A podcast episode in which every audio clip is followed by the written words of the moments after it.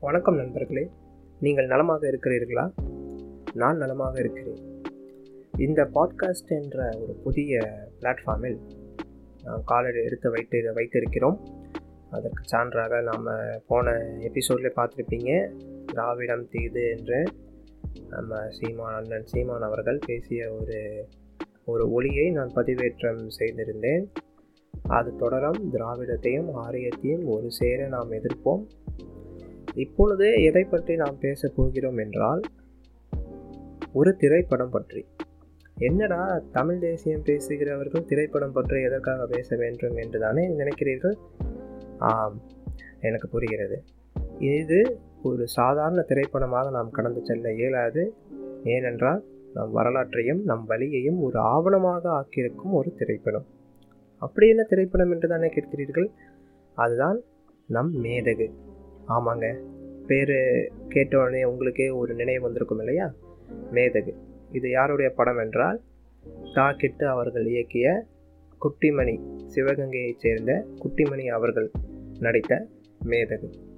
மேதகு என்ற அந்த சொல்லே உங்களுக்கு ஒரு ஒரு நபரை வந்து நினைவுக்கு உங்கள் தங்களின் கண்ணிற்கு முன்னால் கொண்டு வந்து சேர்க்கும் என்று நம்புகிறேன்.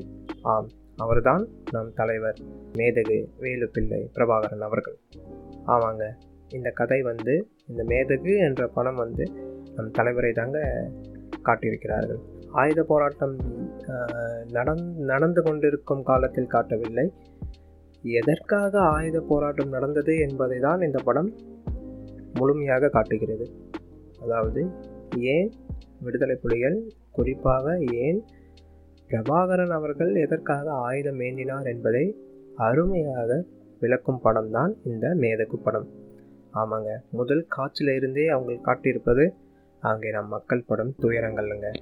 எல்லாரும் இலங்கை ஈழம் என்று சொன்னால் நிலவில் வருவது பிரபாகரன் விடுதலை புலிகள் துவக்கு ஆயுதங்கள் இதுதான் நினைவிற்கு வருகிறது.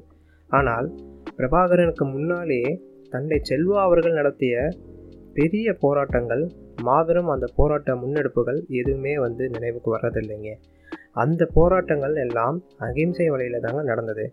நீங்கள் யாராவது இந்த ஈழ வரலாறையோ அல்லது போராட்ட வரலாறையோ தெரியாதவர்களிடம் நீங்கள் போய் கேளுங்களேன். பிரபாகரன் தெரியுமா?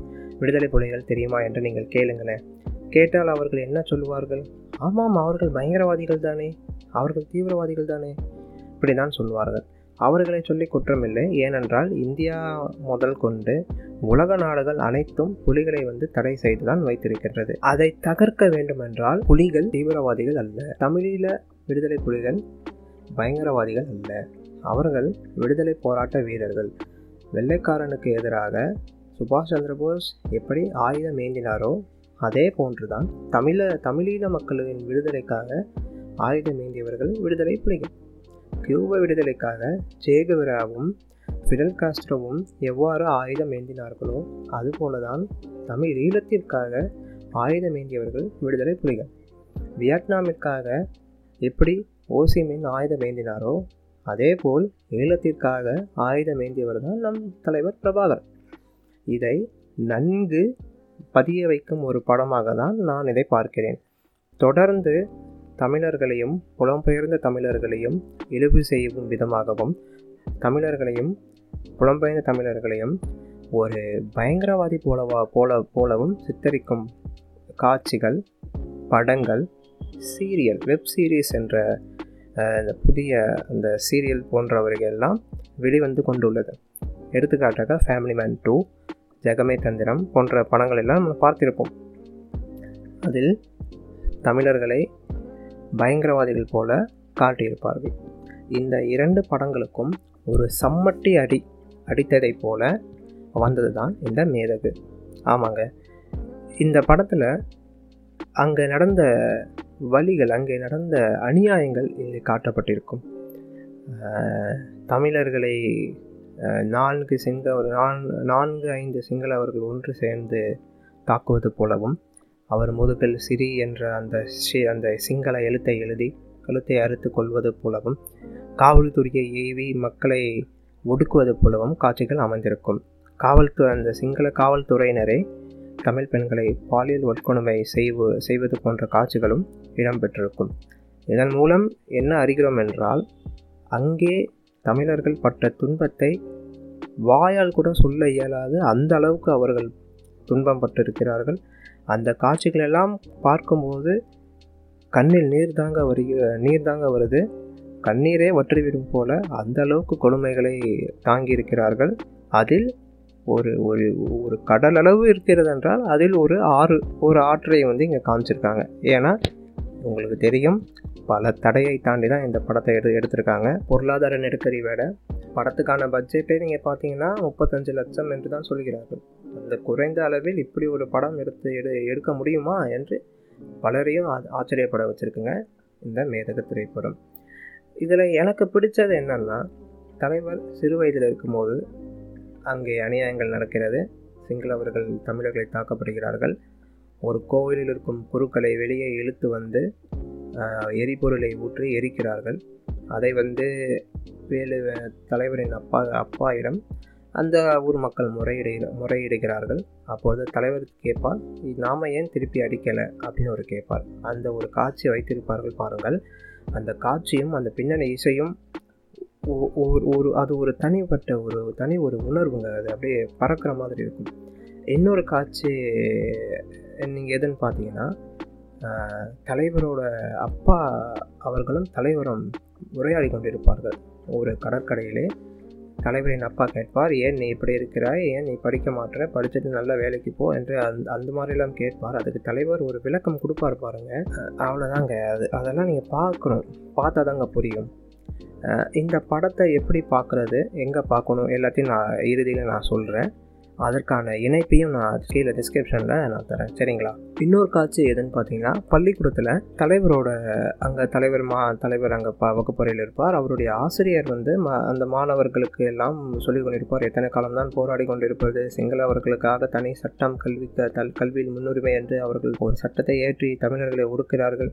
போராட்டம் போராட்டம் என்றால் போராட்டத்தினால் ஒன்றும் ஒன்றும் சாத்தியப்படுத்த முடியவில்லை அப்படின்னு ஒரு அவர் வந்து ஒரு புலம்பிக் கொண்டிருப்பார். ஒரு ஒரு விரக்தியின் வெளிப்பாடாக புலம் புலம்பிக் கொண்டிருப்பார். உடனே தலைவர் எழுந்து ஓம் நாம் போராடி கொண்டிருந்தால் அவர்கள் திருப்பி ஆக்கிரமித்துக் கொண்டு தான் இருப்பார்கள். நம்மை கொல் நம்மை கொல்ல வேண்டும் என்று தான் நினைப்பார்கள். சுபாஷ் சந்திர போஸ் படையை கட்டினால தான் படையை கட்டி அடித்தனால தான் வெள்ளக்காரன் விட்டுட்டு ஓடினான்.